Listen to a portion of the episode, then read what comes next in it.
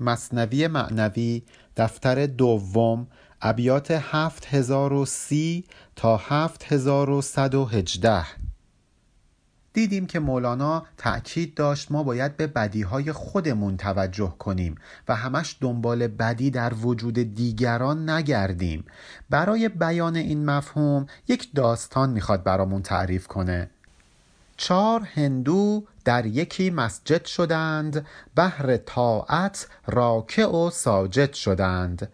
چهار نفر هندی وارد یه مسجد میشن و شروع می‌کنن به رکوع و سجده یعنی نماز خوندن.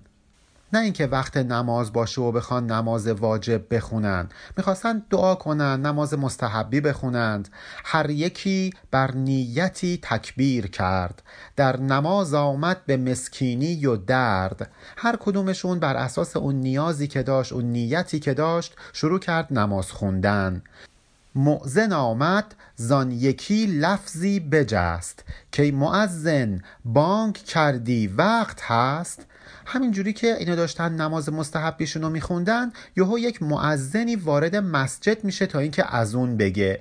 یکی از اون چهار تا هندی و وسط نماز دهن باز می‌کنه و میگه ای معزن مگه وقت نماز شده که اومدی توی مسجد؟ خب مسلمه که نمازش میشکنه دیگه نمازش باطل میشه. گفت آن هندوی دیگر از نیاز هی سخن گفتی و باطل شد نماز. اون یکی هندیه برمیگرده بهش میگه اه چرا دهنتو باز کردی؟ حرف زدی. خب نمازت باطل شد که. مسلما نماز این نفر دوم هم خب باطل شده. آن سوم گفت آن دوم را ای امو چه زنی تعنه برو خود را بگو. هندی سوم برمیگرده به این هندی دوم میگه که امو چرا تنه می‌زنی به اون؟ خودتو نگاه کن که حرف زدی نمازت باطل شد. مسلما نماز این نفر سوم هم باطل میشه. آن چهارم گفت حمدالله که من در نیفتادم به چه چون آن ستن نفر چهارمی هم برمیگرده میگه خدایا شکرت که من مثل این ستا نمازم رو باطل نکردم. خودم رو به دام و به چاه ننداختم اشتباه نکردم. خب مسلما این نفر چهارمی هم با این حرفی که زده نمازش میشکنه. پس نماز هر چهاران شد تباه عیب گویان بیشتر گم کرده راه. خب مسلما نماز هر چهار نفرشون باطل میشه. به خاطر اینکه کسایی که همش دنبال عیب دیگران هستند اتفاقا خیلی گمراه تر هستند. یه نگاهی به خودمون بندازیم ببینیم از صبح تا شب چقدر درباره عیب دیگران در ذهن خودمون و آشکارا با دیگران حرف می‌زنیم.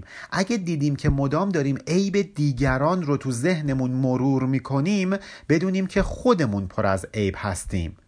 ای خنک جانی که عیب خیش دید.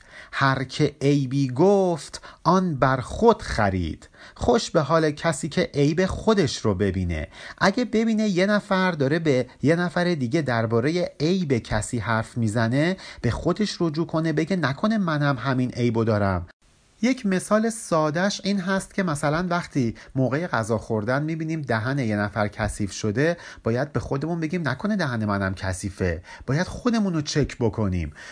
یا یه مثال دیگهش اینه که وقتی می‌بینی زیپ شلوار یک نفر بازه باید یه نگاه به زیپ شلوار خودمون بندازیم. نکنه زیپ شلوار ما هم باز باشه. وقتی می‌بینیم که یه نفر داره دروغ میگه یه نگاه بندازیم نکنه خودمونم آدم دروغگویی هستیم. و به همین ترتیب با هر عیبی که هر جا می می‌بینیم خودمون رو یه ریچک بکنیم.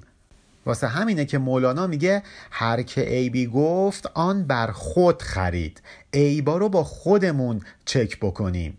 زان که نیم او ز عیبستان بوده است واندگر نیمش ز غیبستان بوده است. ما آدما تلفیقی از بدی ها و خوبی ها هستیم. نیمی از وجودمون عیبستان از عیب و از عنصرهای مادی تشکیل شده و نیم دیگش از غیبستانه. عالم غیب معنویت عالم روحانیت.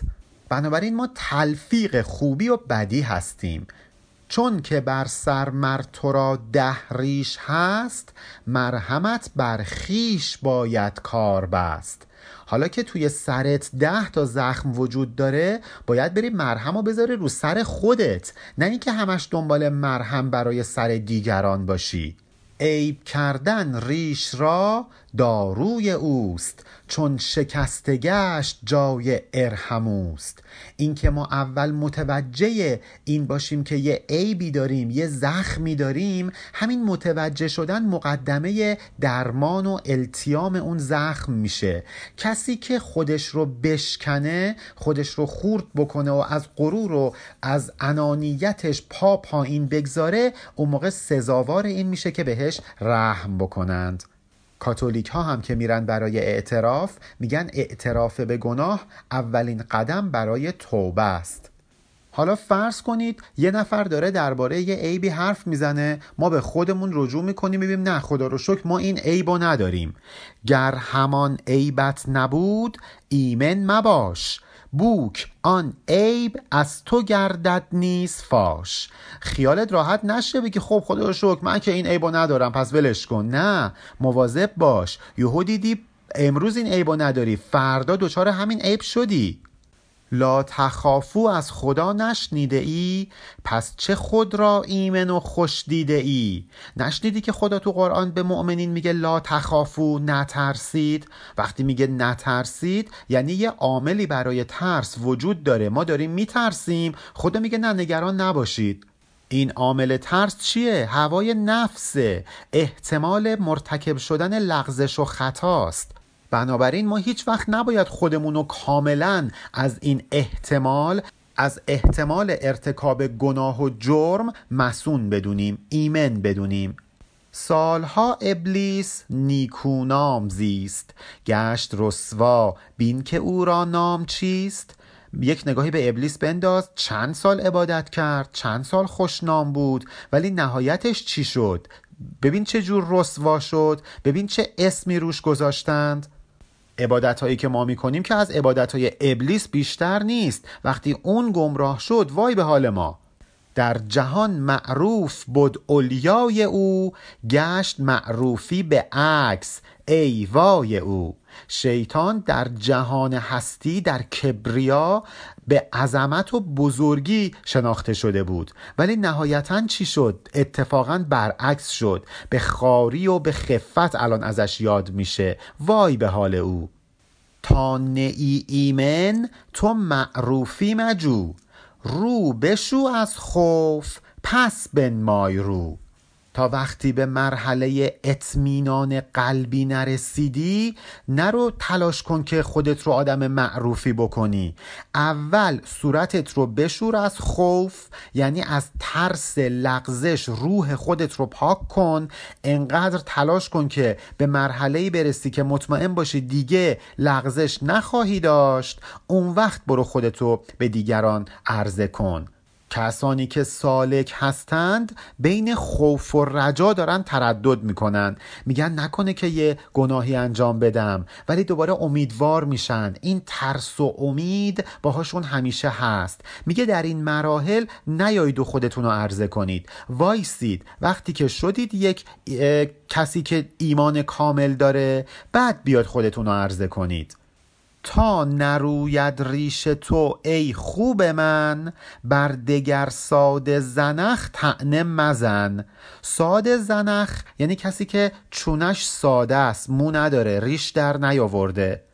میگه تویی که خودت ریش در نیاوردی کسایی که هنوز موی صورتشون رشد نکرده رو مسخره نکن. تویی که خودت هزار تا عیب داری عیب دیگران رو بهش انقدر نپرداز. به واسطه این عیب ها اونها رو مسخره نکن. این نگر که مبتلا شد جان او تا در افتاد است و او شد پند تو. به شیطان نگاه کن که چطور دچار ابتلا شد به چه سرنوشتی دچار شد در افتاد یعنی حبوط کرد. از اون مقامی که داشت پایین افتاد. اون وقت این باید مایه عبرت تو قرار بگیره. تو نیفتادی که باشی پند او. زهر او نوشید و تو خرقند او. تو از شیطان عبرت بگیر. زهر رو اون خورده سودش رو تو ببر. شیرینی لطفش رو تو بخور. به خاطر همینه که اگه مواظب باشی و از شیطان عبرت بگیری نیفتی خطا نکنی حبوط نکنی تو میشی مایه عبرت شیطان. فرض کنید سر یک صحنه تصادف حاضر میشید. نگاه می‌کنید میگید راننده خوابش برده. این راننده ای که خوابش برده در واقع زهر نوشیده. شما عبرت می‌گیرید و مواظبید که خودتون به محض اینکه تو رانندگی خوابتون گرفت بزنید بغل. در واقع شما دارید قندش رو می‌خورید. از اون زهری که اون خورده شما عبرت گرفتید و دارید یک لطفی رو نصیب خودتون می‌کنید. در همین لحظه اون رانندهه داره دیگران رو نگاه می‌کنه. میگه خوش به حال اینهایی که توی رانندگی خوابشون نبرد. راننده های دیگه میشن مایه پند این راننده ای که خوابش برده بود. قبطه می‌خوره به حال راننده های دیگه کما اینکه شیطان داره قبطه می‌خوره به حال مؤمنان.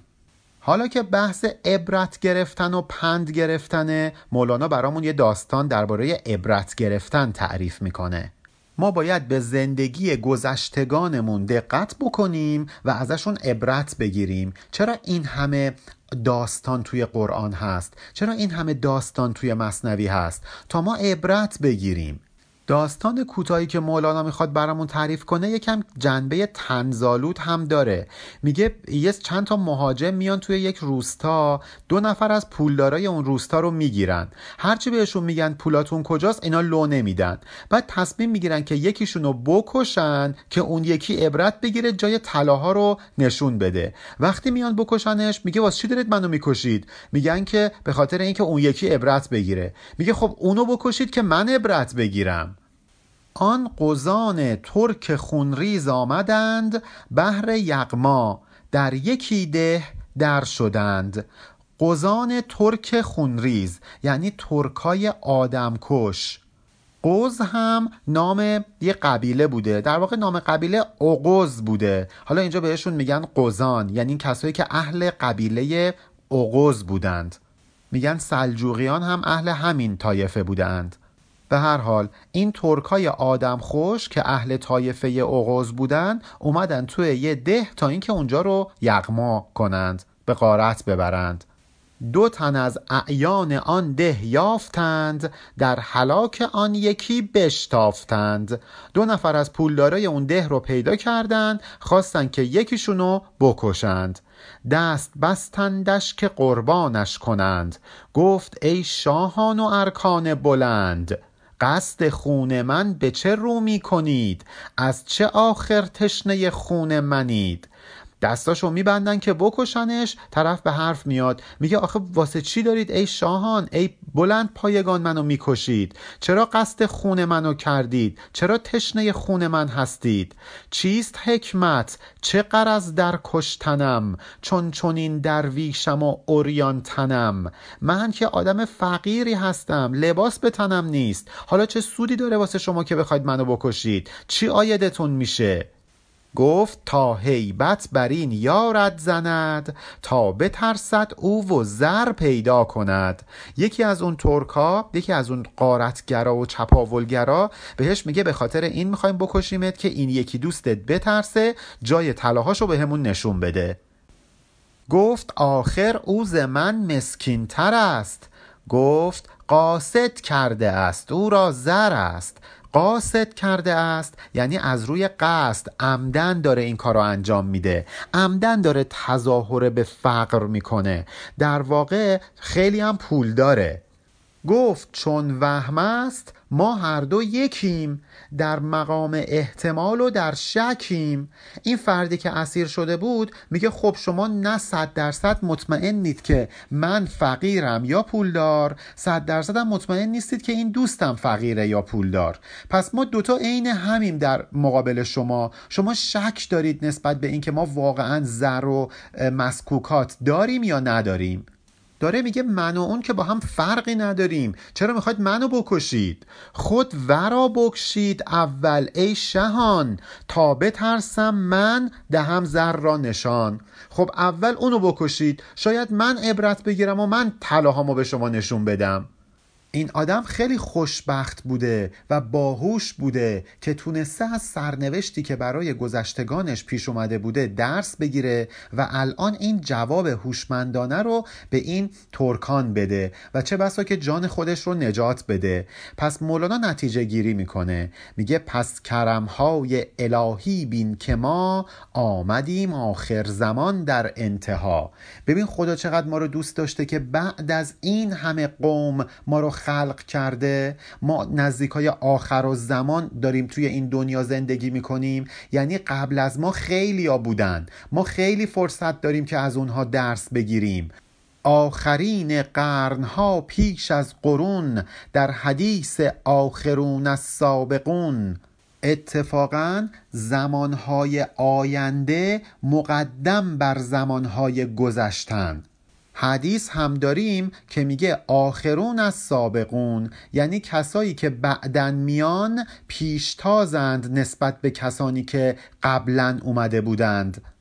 این شانس کسایی هستش که بعدن اومدن چون می‌تونن از تجربیات گذشته ها درس بگیرن. تا هلاک قوم نوح و قوم هود نادی رحمت به جان ما نمود. ما چون بعد از قوم نوح و قوم هود هستیم می‌تونیم از زندگی اونها و از سرگذشت اونها عبرت بگیریم. این در واقع رحمت خداست که نصیب ما شده. کشت ایشان را که ما ترسیم از او ور خود این برعکس کردی وای تو. طوفان نوح اومد اونا هلاک شدند که ما درس بگیریم. خب این می‌تونست برعکس باشه. اگه برعکس بود وای به حال ما. قوم نوح دیگه فرصت اینو نداشتن که مثل این مرد اشرافزاده روستا به اون دزدها بگن که خب اونو بکش که من درس بگیرم. اونا نمی‌تونستن بگن آیندگانو بکش که ما درس بگیریم. ولی ما این درس الان جلوی چشممونه. اینکه تو قرآن هم داریم که سیرو فل ارز برید تو زمین ببینید سرگذشت دیگران رو در واقع می‌تونه این سیرو فل ارز یه خوندن کتاب باشه. یه کتابی بخونیم یه فیلمی ببینیم متوجه بشیم چه بلایی سر دیگران اومده عبرت بگیریم. حالا ببینیم پیامبران گذشته چه درسایی داشتن و ما باید اونها رو یاد بگیریم. هر کزیشان گفت از عیب و گناه و از دل چون سنگ و از جان سیاه.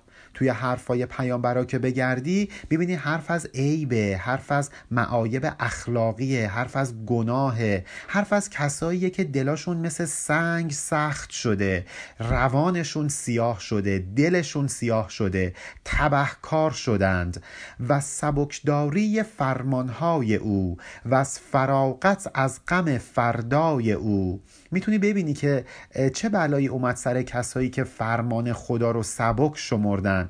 بی بودن به فردای قیامت.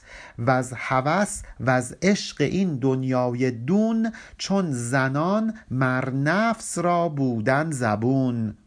زنان رو ببینید که چقدر در مقابل مردان ضعیف هستند اللحاظ فیزیکی و جسمی. اینها هم این مردم هم در مقابل نفس امارشون همینطور ضعیف بودند. همش درگیر هوس و عشق این دنیای خار این دنیای زبون بودند. وان فرار از نکته های ناسهان وان رمیدن از لقای صالحان. ببین چه بلایی اومد سر کسایی که نکته های ناسهان رو گوش نکردند پند نگرفتند. از لقای صالحان یعنی از دیدار و همنشینی با آدمای نیک سر باز می‌زدند فراری بودند. با دل و با اهل دل بیگانگی با شهان تزویر و روبهشانگی. روبهشانگی یعنی هیله مثل روباه رفتار کردن. سرنوشت کسایی رو ببین که با دل بیگانه بودند. با اهل دل بیگانه بودند. با شهان بیگانه بودند. همش دنبال تزویر و روبهشانگی بودند. سیر چشمان را گدا پنداشتن از حسدشان خفته دشمن داشتن. کسایی که پشت پا به این دنیا زده بودند رو گدا تصور می کردند درویشان رو گدا تصور می کردند از روی حسادت یواشکی باهاشون دشمنی می ورزیدند اینا همه توی تاریخ هست. می‌تونیم بریم سرگذشت این آدما رو بخونیم ببینیم چه بلایی سرشون اومد عبرت بگیریم. این مسکینان این دراویش این کسایی که پشت پا به دنیا زده بودند گر پذیرت چیز تو گویی گداست. ورنه گویی زرق و مکر و دقاست اگه تو بخوای بهشون یه چیزی بدی ازت قبول کنن. میگی که خب گداست دیگه. ازت قبولم نکنن. میگی اهل ریا و تظاهر و حق بازیه. علکی خودشو به گدایی زده. اگه این گدا نبود اگه این واقعا پول داشت چرا سر و وضعش اینجوریه؟ حتما یه کاسه ای زیر نیم کاسشه که کمک من رو نمیپذیره. گر در آمیزد تو گویی تامه است ورنه گویی در تکبر موله است. اگه بیاد باهاتون نشست و برخواست بکنه این درویش میگه خب حتما یه طمعی داره دنبال یه چیزی اومده. اگرم نه بره عزلت گوشه نشینی برگزینه. میگه عجب آدم متکبریه موله و حریص در تکبره. یا منافقوار عذراری که من مانده ام در نفقه فرزند و زن. به گذشته ها نگاه کن یه عده بودن وقتی که می اومدن راهنماییشون کنن می‌گفتن که بابا ما چیکار به دین داریم؟ ما باید بریم یه لغمه نون در بیاریم شکم زن و بچه‌مون رو سیر کنیم. به من میگی به خدا ایمان بیار. ایمان من همینه که دارم میرم سر کار یه لغمه نون در میارم. اینا حرفایی بود که به پیامبران می‌زدن. مولانا میگه این داستانا رو بشنو از گذشته عبرت بگیر. اتفاقا تو سوره فتح آیه 11 هم به این موضوع اشاره شده. وقتی که به مسلمونا گفتن پاشید بریم جهاد یه عده گفتن که نه ما خانواده داریم زن و بچه داریم باید اینا رو شکمشون رو سیر بکنیم ما رو چه به جهاد؟ نه مرا پروای سرخاریدن است نه مرا پروای دین ورزیدن است. ما نه وقت اینو داریم که سرمون رو بخارونیم توجهی هم به امور دینی نداریم. جهاد و اینا مال خودتون. بذار ما زن و بچه‌مون رو جمع جور بکنیم. از این حرفا مولانا پناه می‌بره به خدا. ای فلان ما را به همت یاد دار تا شویم از اولیا پایان کار. میگه فلانی دعا می‌کنی ما رو هم دعا کن. التماس دعا دارم ازت. دعا کن که بلکه آخر کار ما هم جزو اولیاء الله بشیم. این دعا بزرگترین دعاییه که یه نفر می‌تونه انجام بده. یعنی شما اگه بخوای جزو اولیاء الله باشی ببین چه مراحلی رو باید طی بکنی. و مولانا میگه کمک کن خدایا که ما بشیم جزو اولیاء الله. یعنی این مسیری که داریم میایم رو بتونیم جوری طی بکنیم که نهایتا به مقصدمون برسیم. این هدف نهایی از زندگیه. این که بشیم همرده و همنشین اولیاء الله بشیم مثل اونها. البته که خیلی کار سختیه و کمتر کسی نائل میشه به این مقصود. ولی اینجا مولانا میگه همین دعای بزرگ رو وقتی اینجور آدما که علکی دارن زن و بچه رو بهونه می‌کنن و از دید ورزی سرباز می‌زنن به زبون میارن اینم نیرنگه اینم تزویره.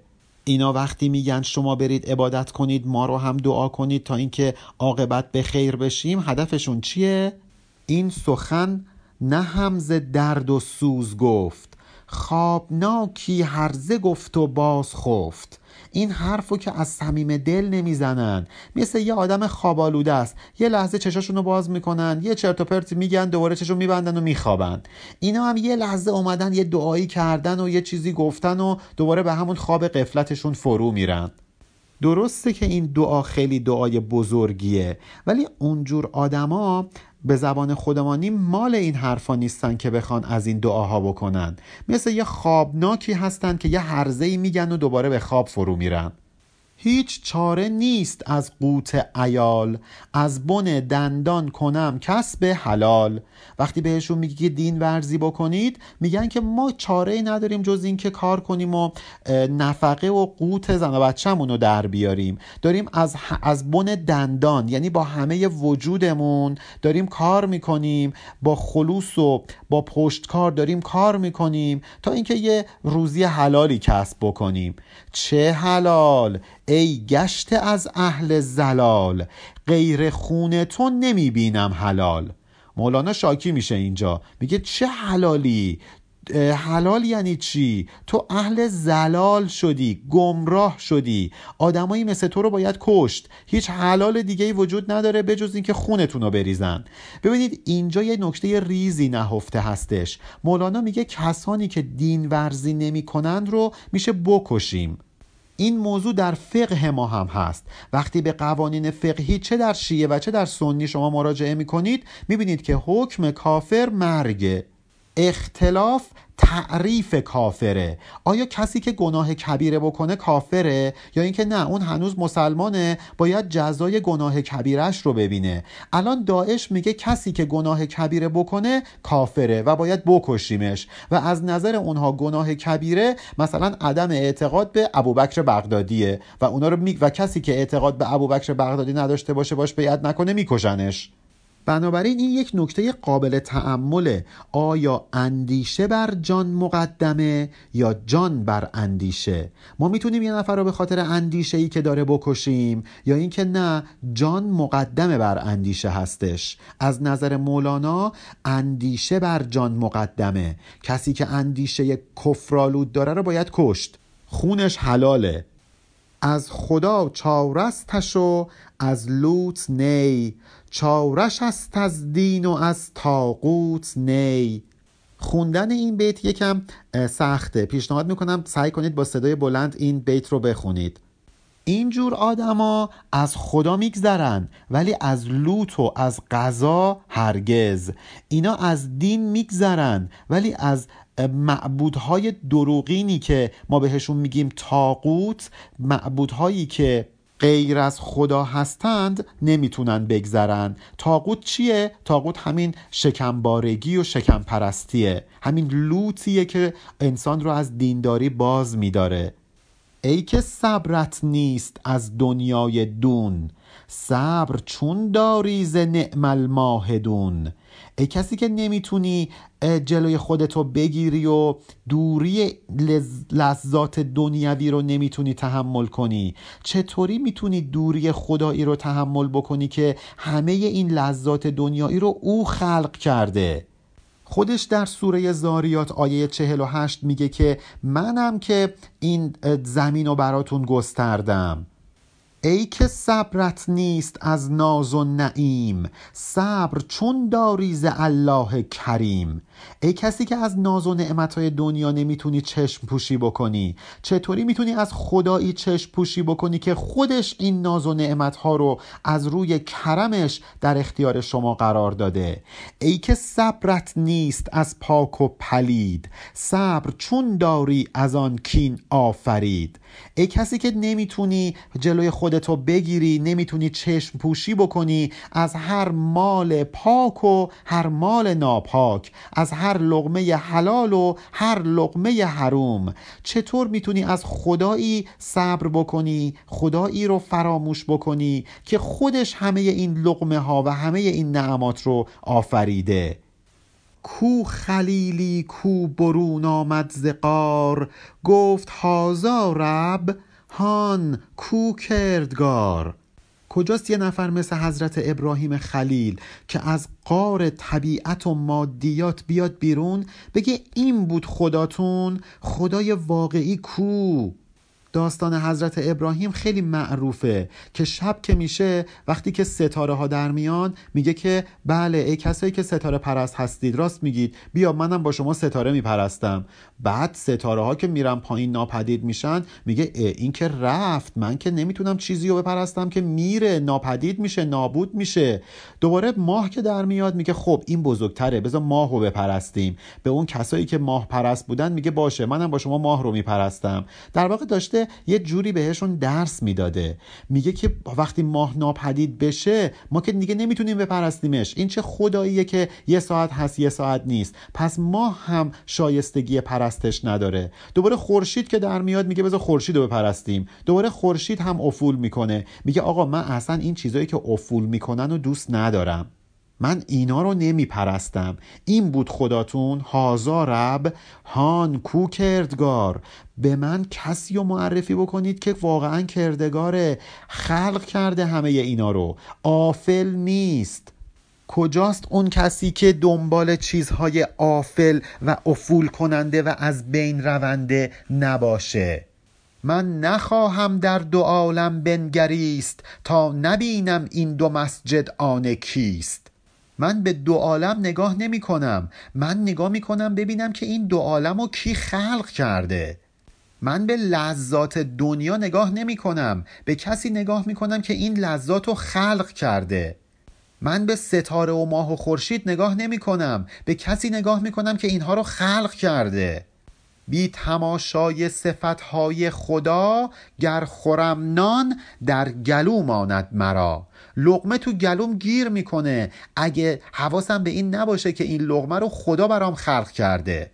اشکالی نداره ما از لذات دنیا بهرهمند بشیم در حد معقول و اخلاقی و مشروعش. ولی باید حواسمون باشه که این لذت ها رو کی خلق کرده. اصلا برای چی خدا دریایی رو خلق کرده که ما بریم توی ساحلش بنشینیم و لذت ببریم؟ این جنگل سرسبز برای چی خلق شده؟ جای تفکر داره. باید به خدا که آفرینندش هست هم توجه داشته باشیم وقتی داریم لذت می‌بریم از اینها. وگرنه مثل لغمه غذا تو گلومون گیر می‌کنه باعث خفگیمون میشه باعث نابودیمون میشه. شاید مسیحی یا معتقد باشند که حضرت عیسی از لذات دنیوی خودش رو محروم کرده بود که البته الان خیلی شک دارن به این موضوع که آیا حضرت عیسی واقعا همسر گزیده بود یا نه. چون یه چیزایی کشف شده مبنی بر این که حضرت عیسی هم همسر داشته. به هر حال حضرت رسول اکرم که پیامبر ما هستش خودش رو از لذات دنیا اصلا محروم نکرده بود. اشکالی نداشت به زنا علاقه داشت. اتفاقا حکومت تشکیل داد. اصلا شرمش نگرفت از اینکه بخواد حکومتی تشکیل بده.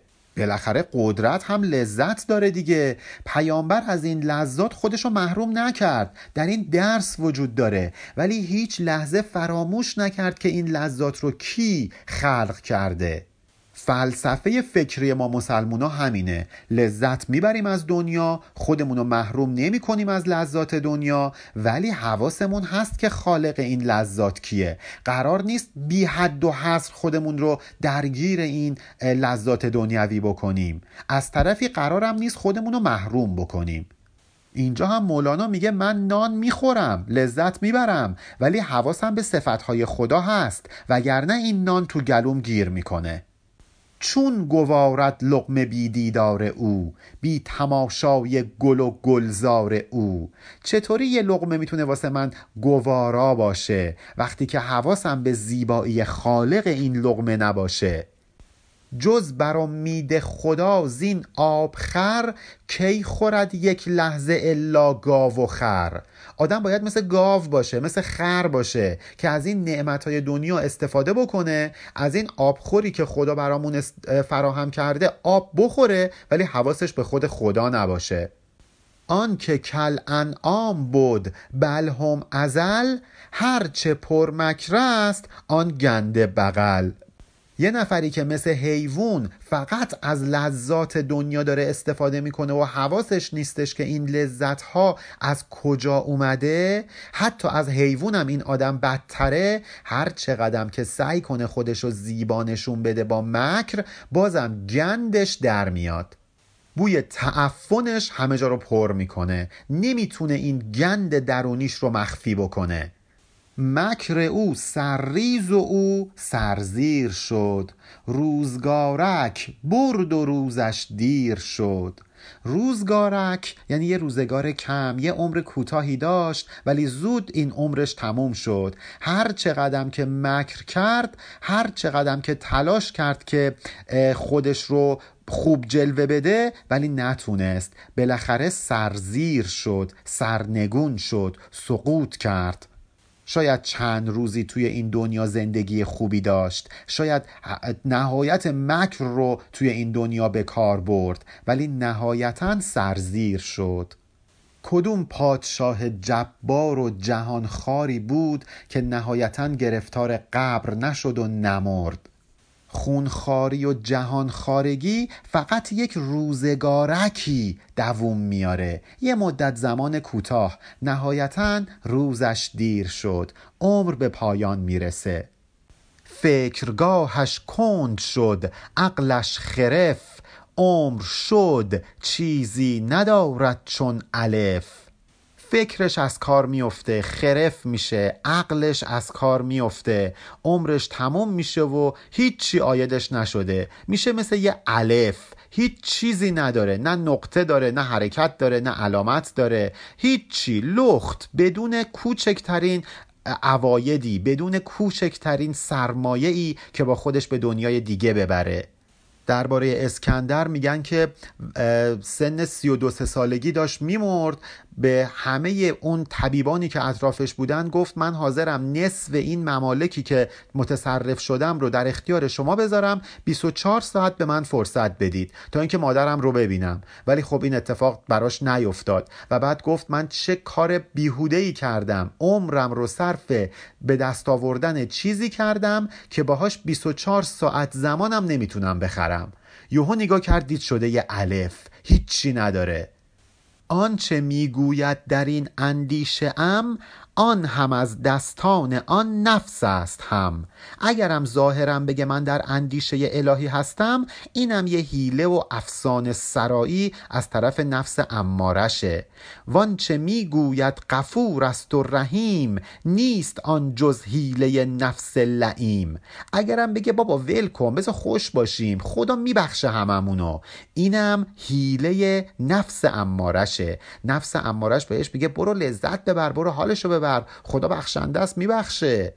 دزدی کن خدا میبخشه. مال مردم رو چپاول کن اختلاس کن خدا میبخشه.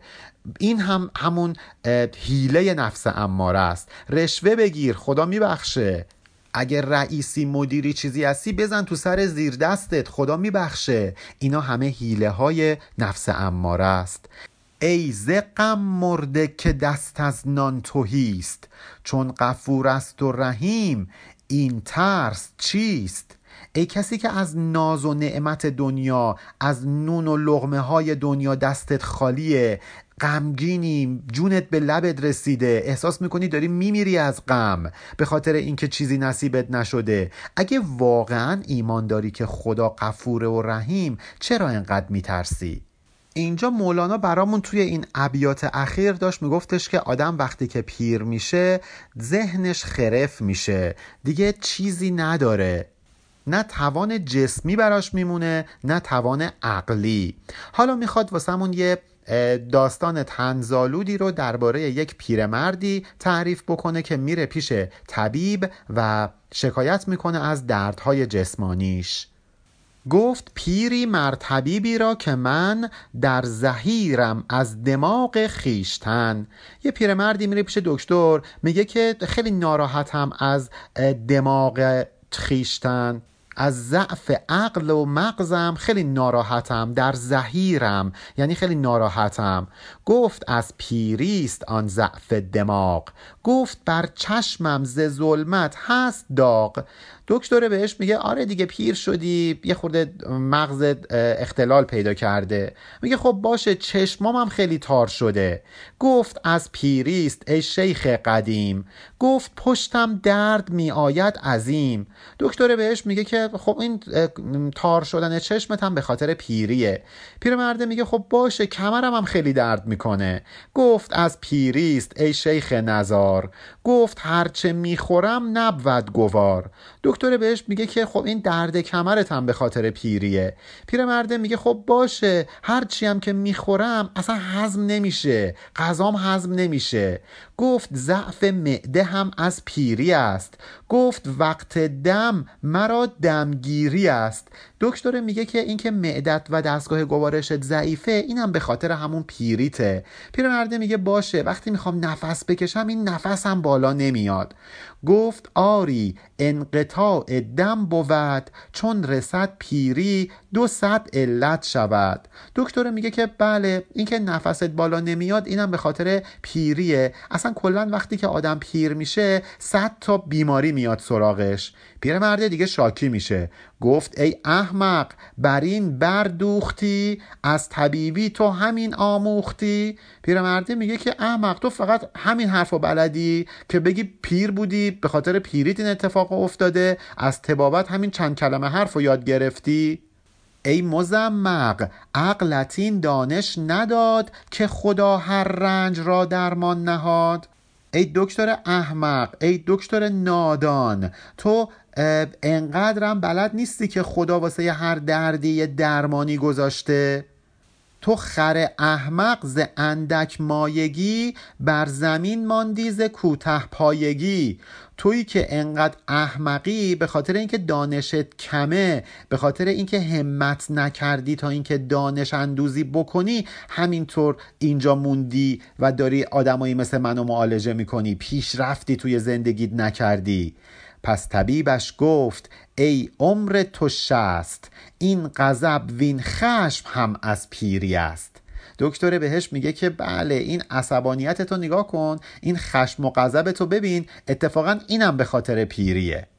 چون همه اوصاف و اجزا شد نحیف خیشتنداری و صبرت شد ضعیف.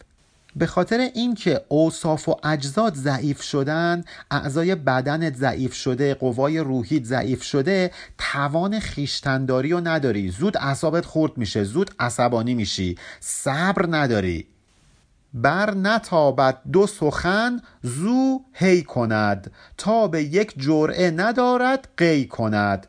دو تا کلمه حرف حساب و نمی‌تونه بشنوه. سریع عصبانی میشه. هی هی و ها ها به را میندازه. داد و فریاد به را میندازه. یه جرعه آب بنوشه همه رو بالا میاره. آدمایی که در طول زندگی تلاشی نکردن تا اینکه یه توشهی برای پیریشون ذخیره بکنن اینجوری میشن. تحمل حرف ندارن. همه اجزای روحیشون ضعیف میشه. نگاه می‌کنن می‌بینن دارن میمیرن ولی یه الف بیشتر نیستن. هیچ توشه ای ندارند. ولی همه که اینجوری نیستن. جز مگر پیری که از حق است مست در درون او حیات طیبه است. اون پیرمردی که از شراب حق نوشیده و سرمست شده روح و روانش یک حیات طیبه داره یک زندگی پاکیزه داره. اینجوری نیست که. از برون پیر است تو در باطن سبی. خود چه چیز استان ولی و آن نبی.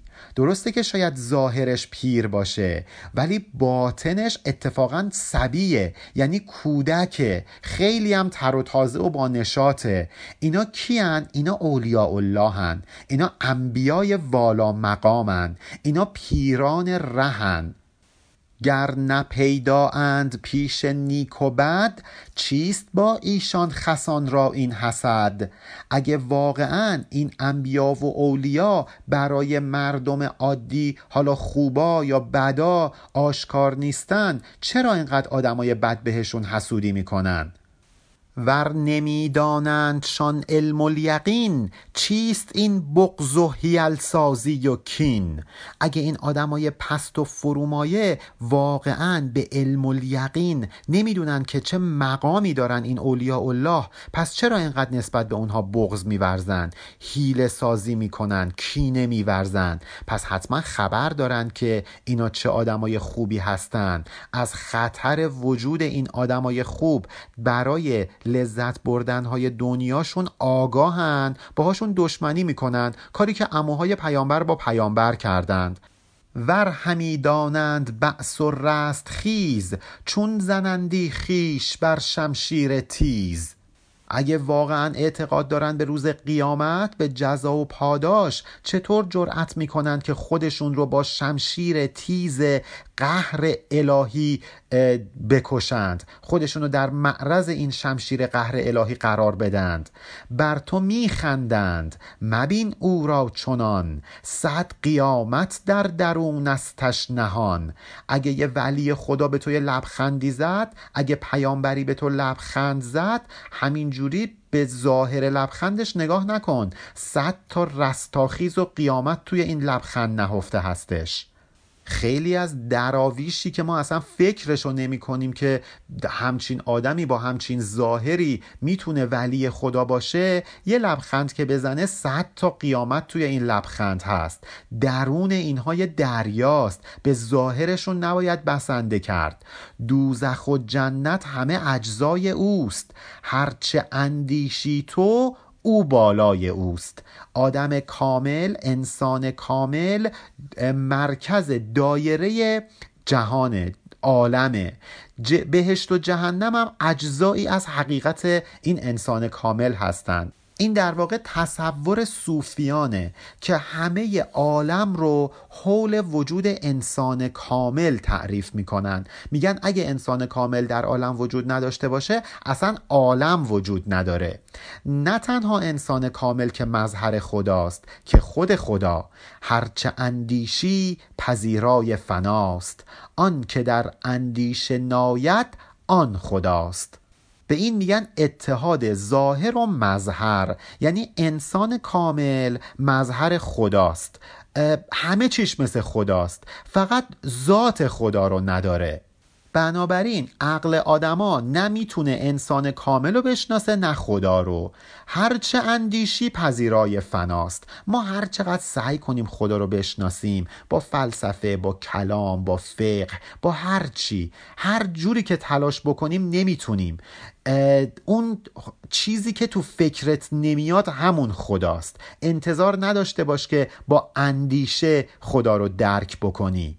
بر در این خانه گستاخیز چیست؟ گر همی دانند کن در خانه کیست. اگه این آدمای پست و فرومایه می‌دونن که توی این خونه کی نشسته و کی قرار داره چطور جرأت می‌کنن که اینطور گستاخی بکنن توی این دنیا؟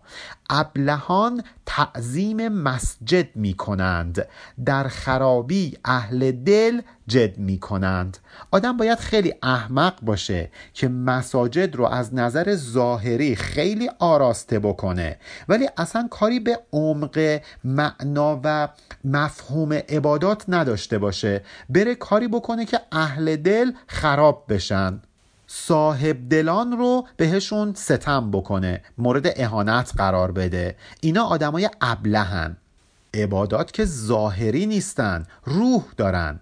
آن مجاز است این حقیقت ای خران. نیست مسجد جز درون سروران. ای آدمایی که به اندازه خر می‌فهمید به این نکته توجه بکنید. مسجد به جز درون سروران نیست. مسجد یعنی دل بزرگان معرفت. مسجد یعنی روح اصحاب حقیقت. مسجدی کان اندرون اولیاست سجدگاه جمله است آنجا خداست. خدا که توی این مساجد زیبا و پر زرق و برق تجلی نمی‌کنه که.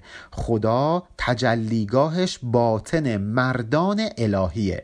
باطن اولیاش هست. باطن اولیاء الله همه کائنات و مخلوقات سجدگاهشون همین باطن مردان الهیه نه مسجد پرزرق و برق. پس عبادت یه روح داره و این روح عبادت که حقیقت عبادته نه ظاهر عبادت.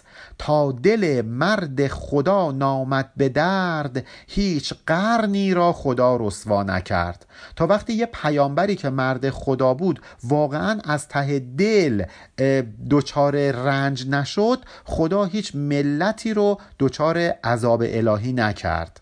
قرن یعنی مردمی که توی یه قرن زندگی می کردند یعنی ملتی که در یک زمان نزدیک به هم زندگی می کردند قصد جنگ انبیا می داشتند جسم دیدند آدمی پنداشتند.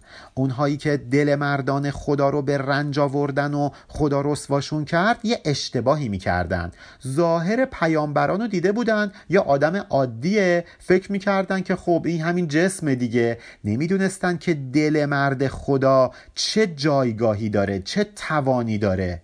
در تو هست اخلاق آن پیشینیان. چون نمی ترسی که تو باشی همان. تویی که توی اخلاقت صفات همون آدمایی که دل مردان خدا رو به رنج آوردن هست چطور نمی ترسی که یک چنین بلایی سرت بیاد؟ تویی که صفت فرعونو داری خود فرعونی. تویی که صفت پیامبر رو داری بدون که خودت پیامبری. آدم با صفاتش شناخته میشه نه با ظاهرش نه با اسمش. یه پزشکی که می‌بینه یه مریضی اومده سراغش و این مریض پول نداره ولی این پزشک اصلا توجه نمی‌کنه و فقط به فکر خالی کردن جیب این مریضه این پزشک نیست. این دزد سر گردن است. ولی برعکس اون پزشکی که این شرایط رو درک می‌کنه و به این مریض کمک می‌کنه اون پزشک نیست. اون مرد خداست. آن نشانی ها همه چون در تو هست چون تو زیشانی کجا خواهی برست؟ تویی که همه نشانه های افرادی رو داری که دچار عذاب الهی شدن راه فرار نداری. تو هم دچار عذاب الهی خواهی شد. تویی که دلت گمراه شده دلت آری از معناست بدون که مثل همون آدمایی. و حالا مولانا برامون داستانی تعریف می‌کنه در بیان همین مطلب که وقتی ما یه قلب گمراه داشته باشیم قلبمون مثل گور میمونه تنگ و تاریکه. الله در ابیات بعدی این داستان رو می‌خونیم. پایان بیت 7118 علی ارفانیان